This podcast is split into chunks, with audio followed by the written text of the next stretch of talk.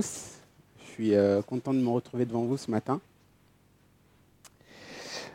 Alors, un jour, quelqu'un a dit, s'il suffisait qu'on s'aime, s'il suffisait d'aimer, si l'on changeait les choses un peu, rien qu'en aimant, donner, s'il suffisait qu'on s'aime, s'il suffisait d'aimer, je ferais de ce monde un rêve, une éternité. C'est beau, n'est-ce pas? Alors, ce n'est pas Jésus qui a dit ces, mots, eh ben, c'est Céline Dion. c'est Céline Dion. C'est une très belle interpellation de Céline Dion. On aurait presque cru que c'est une parole d'évangile. Mais non, presque. Et parfois, j'ai l'impression que ces paroles, dans les églises, ces paroles ne sont pas reflétées. Peut-être par manque de discernement de ce qu'est l'Église. Pour certains, l'Église est l'endroit où l'on apprend sur Dieu, pardon, sur Jésus. Qui est Jésus? C'est le lieu où il y a une vie chrétienne. C'est le lieu où nous venons recharger nos batteries. C'est bien toutes ces choses. Mais l'Église est avant tout une communauté où vivent l'ensemble des frères et sœurs qui sont unis par une même foi. Alors dans le texte du jour, l'apôtre Jean nous exhorte à cette vie, pardon, en communauté. Alors lisons ensemble la première épître de Jean, le chapitre 4, à partir du verset 7.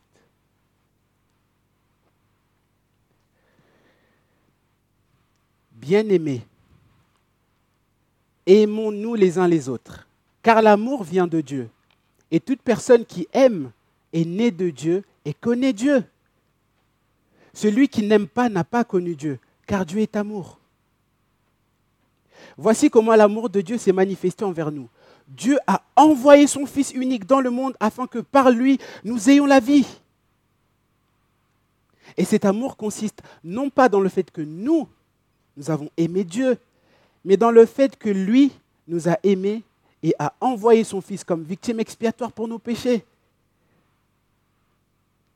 Bien-aimés, puisque Dieu nous a tant aimés, nous devons nous aussi nous aimer les uns les autres. Personne n'a jamais vu Dieu. Si nous nous aimons les uns les autres, Dieu demeure en nous et son amour est parfait en nous. Nous reconnaissons que nous demeurons en lui et qu'il demeure en nous au fait qu'il nous a donné de son esprit. Et nous, nous avons vu et nous attestons que le Père a envoyé le Fils comme sauveur du monde. Et celui qui déclare publiquement que Jésus est le Fils de Dieu, Dieu demeure en lui et lui en Dieu. Or, nous, nous avons connu l'amour que Dieu a pour nous et nous y avons cru. Dieu est amour. Et celui qui demeure dans l'amour demeure en Dieu et Dieu demeure en lui. C'est en cela que l'amour est parfait en nous, de sorte que nous aurons de l'assurance le jour du jugement, parce que nous sommes dans ce monde tel que lui, il est. Jusqu'ici, parole du Seigneur. J'aimerais qu'on puisse incliner nos têtes pour pouvoir prier. Oui, Père, merci pour ta parole qui est esprit et vie, qui est la vérité. Sanctifie-nous par ta parole. Amen. Alors je vous propose comme thème ce matin, aimer selon Dieu. Alors voici quelques remarques maintenant, avec comme première proposition, aimer selon Dieu, c'est gage de la connaissance de Dieu. Et nous pouvons déjà voir dès le verset 7 à 8, l'apôtre dit, bien aimé, aimons-nous les uns les autres, car l'amour vient de Dieu, et toute personne qui aime est née de Dieu et connaît Dieu. Celui qui n'aime pas n'a pas connu Dieu, car Dieu est amour. Alors ici, on relève deux catégories de personnes. Une, une catégorie qui aime Dieu et l'autre catégorie qui n'aime pas Dieu. Une catégorie connaît Dieu et l'autre n'a pas connu Dieu. Mais l'un comme l'autre se positionne vis-à-vis de Dieu. Et ce positionnement est caractérisé par un verbe, le verbe connaître. Et j'aimerais me focaliser sur ce verbe, qu'on peut comprendre de plusieurs manières, mais j'aimerais me focaliser sur deux manières. Premièrement, une connaissance informative. Et cette information se trouve au verset 7. Il est écrit, l'amour vient de Dieu. Au verset 8, Dieu est amour. L'amour vient de Dieu. Dieu est la source et l'origine de l'amour. Tout amour véritable est issu de lui. Dieu est source de tout amour vrai. Il est amour. Dieu est amour. Mais voilà qui n'a aucun sens si Dieu n'a personne à aimer sinon lui-même. Dieu de toute éternité déversait son amour dans les trois personnes de la Trinité. Dieu est amour. C'est-à-dire que toute l'activité de Dieu est une activité d'amour. Il crée le monde par amour. Il se révèle par amour. Il donne sa parole par amour. Et l'Église à laquelle Jean écrit fait face à des adversaires, à qui sont sortis de l'Église et qui prétendent avoir la vraie connaissance de Dieu. Ils se disent être nés de Dieu alors qu'ils ont une vie de péché, une vie qui ne reflète pas le caractère de Dieu. Et si l'apôtre prend la peine de décrire autant l'amour de Dieu dans le chapitre 4, il ne faut pas oublier que dans les chapitres précédents, il a décrit que Dieu était lumière. Et dans le langage de Jean, lumière veut dire que Dieu est saint. Il est saint. Et ses adversaires n'avaient jamais compris l'amour de Dieu, puisqu'ils ne discernaient pas la sainteté de Dieu. Oui, puisque sa sainteté a démasqué le péché. Il a consumé le péché, et le tout sans toucher le pécheur, par amour. Il fallait que sa sainteté soit satisfaite et que son amour soit satisfait. Voilà pourquoi il a envoyé Christ, notre substitut. L'autre manière de, de, comprendre ce verbe, connaître, c'est une, une connaissance expérimentale, dans l'expérience. On nous dit au verset 7, toute personne qui aime est née de Dieu et connaît Dieu. On parle d'une relation. Celui qui aime a expérimenté Dieu, est né de Dieu. Une relation filiale. Dieu nous a engendrés. Et Jean le dit d'une autre manière dans, dans, son évangile, mais à tous ceux qui l'ont accepté, à ceux qui croient en son nom, elle leur a donné le droit de devenir enfants de Dieu, puisqu'ils sont nés non du fait de la nature humaine, ni de la volonté humaine, pardon, ni par la volonté d'un mari, mais qu'ils sont nés de Dieu. C'est cette connaissance expérimentale. Lorsque Dieu nous engendre, il nous a engendrés pour que nous puissions refléter son caractère. Si nous affirmons que nous connaissons Dieu et que nous sommes nés de lui sans manifester l'amour les uns pour les autres, nous sommes des menteurs et la vérité n'est pas, en nous. Deuxième point, aimer selon Dieu, c'est la conséquence de l'amour de Dieu. On peut lire à partir du verset 9, Voici comment l'amour de Dieu s'est manifesté envers nous. Dieu a envoyé son Fils unique dans le monde afin que par lui nous ayons la vie. Et cet amour consiste non pas dans le fait que nous, nous avons aimé Dieu, mais dans le fait que lui nous a aimés et a envoyé son Fils comme victime expiatoire pour nos péchés. C'est-à-dire que l'amour de Dieu n'est pas qu'un sentiment. L'amour de Dieu est une démonstration. Dieu démontre son amour par l'envoi de son Fils. Dieu n'a pas des intentions égoïstes.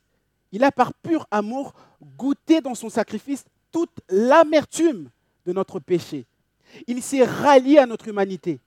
Il a porté la coupe et il s'est écrié, Mon Dieu, mon Dieu, pourquoi m'as-tu abandonné? L'obscurité avait jailli. Et pour la première fois de toute éternité, Dieu avait déversé toute sa colère sur son Fils parce qu'il a porté notre péché. À la croix, il a pris sur lui toute notre misère que nous avions à porter. Nous étions condamnés à mort. Mais Christ, notre substitut, a pris notre place. Dieu a envoyé de tout ce qu'il avait de plus cher pour des pécheurs. Dieu prouve son amour lorsque nous étions encore pécheurs. Christ est mort pour nous. Romains 5, 8. Et c'est ce sens que revêt le mot expiatoire. L'amour au sens biblique n'est pas d'abord un sentiment, mais c'est surtout un acte de volonté par lequel on désire le bien de l'autre. Aimer pour Dieu, c'est donner de sa personne. Dieu s'est donné en envoyant son Fils. Il n'a pas eu besoin de notre amour. Non, son amour, c'est d'exprimer alors que nous étions pécheurs, alors que nous étions morts. C'est par pure grâce que Dieu se révèle, par pure grâce qu'il envoie son Fils à la croix. C'est au contraire à cause de notre misère qu'il se livre pour nous réconcilier avec le Père. Et après avoir mis en lumière l'amour de Dieu, l'apôtre lance à nouveau une exhortation au verset 11. Bien-aimés, puisque Dieu nous a tant aimés, nous devons nous aussi nous aimer les uns les autres. En d'autres termes, dans nos relations, nous devons ramener la croix au centre de nos relations mutuelles. Il faut que la croix soit notre modèle d'expression d'amour. La manifestation de l'amour de Dieu doit provoquer chez nous, qui en ressentant les effets, un amour réciproque qui se déverse chez les autres. Et Jésus dit en Jean, en Jean 13, au verset 34, Je vous donne un nouveau commandement. Aimez-vous les uns les autres, comme je vous ai aimé. Vous aussi, aimez-vous les uns les autres. À ceux-ci, tous connaîtront que vous êtes mes disciples si vous avez de l'amour les uns pour les autres. Ou encore en Jean 15 au verset, au verset 12, Voici mon nouveau commandement, aimez-vous les uns les autres comme je vous ai aimé. Il n'y a pas de plus grand amour que de donner votre vie pour vos amis. Amen. Troisièmement, aimer selon Dieu, c'est l'attestation de la présence de Dieu. Le verset 12, Personne n'a jamais vu Dieu. Si nous nous aimons les uns les autres, Dieu demeure en nous et son amour est parfait en nous. Nous reconnaissons que nous demeurons en lui et qu'il demeure en nous au fait qu'il nous a donné de son esprit. Nous pouvons lire que personne n'a jamais vu Dieu. C'est-à-dire que le monde pécheur ne peut voir Dieu. Dieu se rend visible par son peuple. Dieu est transcendant et invisible et le Fils est le chemin qui mène vers le Père. On ne peut le connaître par les yeux de la chair. Et le lien qui unit Dieu et l'Église est un lien, un lien spirituel, un lien d'amour. Or, ceux qui aiment Dieu reportent cet amour sur leurs frères. Si Dieu demeure en nous, c'est-à-dire que c'est son esprit en réalité qui nous anime. C'est par son esprit que nous pouvons aimer. Parce que de nous-mêmes, nous sommes incapables de, faire le bien, de faire la justice de Dieu, parce que nous sommes pécheurs. Et c'est par pure grâce, par le don de son esprit, que nous pouvons aimer. Parce que Christ est allé à la croix. Au verset 13, il est écrit, nous reconnaissons que nous demeurons en lui et qu'il demeure en nous au fait qu'il nous a donné de son esprit. Le don de l'esprit exprime l'accomplissement de la promesse de Dieu. Lorsque Christ a été ressuscité, il est parti voir le Père en lui disant, tiens ta promesse. Et Dieu a déversé son esprit sur son peuple, l'Église. Il y a comme un renversement des effets du péché, un changement dans le cœur. Nous avons de nouveaux désirs, nous sommes une nouvelle créature, les choses anciennes sont passées, voici toutes choses sont devenues nouvelles, parce que nous avons l'esprit en nous. Et nous pouvons maintenant accomplir la loi. Ce qui était impossible aux hommes est rendu possible par le don de l'Esprit. Car l'amour de Dieu est déversé dans notre cœur par le Saint-Esprit qui nous a été donné. Romains 5, 5. Puisque l'amour de Dieu est répandu dans, nos cœurs, nous sommes capables d'aimer. Et par notre amour, nous attestons que Dieu vit en nous. C'est par sa présence en nous que nous pouvons aimer le ministère de l'Esprit, en réalité, continue parfaitement celui de Christ. La venue de l'Esprit est pour nous transformer à l'image de son Fils. Quatrièmement, aimer selon Dieu, c'est la confirmation de la rédemption de Dieu. Verset 14. Et nous, nous avons vu et nous attestons que le Père a envoyé le Fils comme sauveur du monde.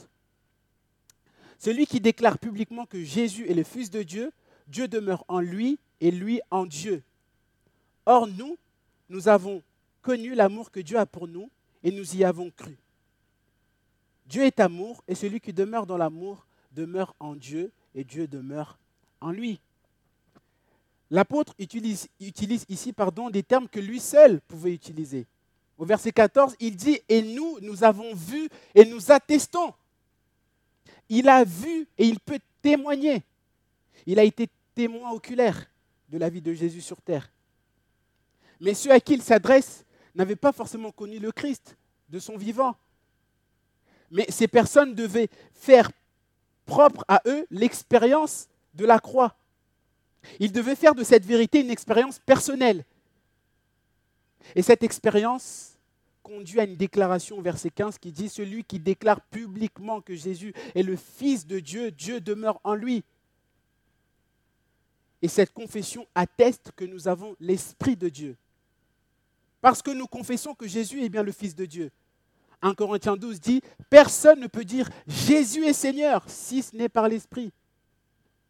Et pour pouvoir déclarer le verset 15, il nous faut un témoignage, celui des apôtres, l'évangile, la parole de Dieu. C'est, le moyen par lequel Dieu a choisi pour nous convaincre de péché, de jugement et de justice. C'est le moyen par lequel Dieu a choisi pour nous amener à la repentance. Croire, c'est témoigner de l'application de la rédemption en nous. Si je suis en mesure de déclarer que Jésus est le Fils de Dieu, cela atteste que j'ai été sauvé et que la rédemption a été appliquée dans ma vie, que j'ai été régénéré. Ceux qui mettent leur confiance en Christ sont ceux qui peuvent aimer véritablement. Pour faire simple, si nous ne sommes pas capables d'aimer, cela démontre qu'en réalité nous n'avons pas été sauvés, que la rédemption n'a pas été appliquée dans notre cœur. Si l'amour n'est pas le carburant de l'Église, cela atteste que nous n'avons pas reçu l'Esprit de Dieu. Et si nous n'avons pas reçu l'Esprit de Dieu, nous n'avons pas reçu la rédemption. Or, on lit au verset 16, Dieu est amour, et celui qui demeure dans l'amour demeure en Dieu, et Dieu demeure en lui. Pour pouvoir demeurer dans l'amour, nous devons demeurer en Dieu. Et pour demeurer en Dieu, il nous faut mettre notre foi en Jésus. Amen. Aimer selon Dieu, cinquièmement, c'est la confiance devant le jour du jugement de Dieu. Verset 17, c'est en cela que l'amour est parfait en nous. De sorte que nous aurons de l'assurance le jour du jugement parce que nous sommes dans ce monde tel que lui, il est. Il n'y a pas de peur dans l'amour, au contraire, l'amour parfait chasse la peur, car la peur implique une punition. Celui qui éprouve la peur n'est pas parfait dans l'amour c'est en demeurant en Dieu que l'amour est rendu parfait en nous. En fait, demeurer ici, c'est persévérer. La Bible dit que celui qui persévère jusqu'à la fin sera sauvé. La persévérance est signe que nous sommes sauvés. Celui qui persévère montre en cela qu'il a été sauvé. Nous avons de l'assurance, puisque c'est Dieu lui-même qui œuvre pour nous. C'est Dieu lui-même qui applique la rédemption dans nos cœurs. C'est par son esprit que nous pouvons aimer. L'esprit en nous œuvre pour nous conformer à l'image de son Fils. Alors le jour du jugement sera pour nous un jour de réjouissance. Car demeurer dans l'amour atteste que nous sommes sauvés. Le Christ a été justifié, glorifié par sa résurrection. Et si nous persévérons jusqu'à la fin, nous aussi, nous serons justifiés, glorifiés et nous serons dans les seins du Père. Enfin, l'amour est le carburant de l'Église. C'est ce qui atteste que nous connaissons Dieu, que nous témoignons de notre espérance en Jésus. Laissons la croix au centre de nos relations. Prenons la croix comme modèle d'amour. Aimons-nous les uns les autres par un respect mutuel, par, le fait de prier les uns pour les autres, par le fait de nous aider. Et l'apôtre termine ce chapitre en disant, si quelqu'un dit j'aime Dieu, alors qu'il déteste son frère, c'est un menteur. En effet, si quelqu'un n'aime pas son frère qu'il voit, comment peut-il aimer Dieu qu'il ne voit pas? Or, voici le commandement que nous avons reçu de lui. Celui qui aime Dieu doit aussi aimer son frère. Que ces mots résonnent dans nos cœurs afin de nous mener à la repentance. Que cette parole nous façonne à l'image de son Fils pour que nous puissions exprimer l'amour que Dieu a exprimé à la croix. Que Dieu vous bénisse.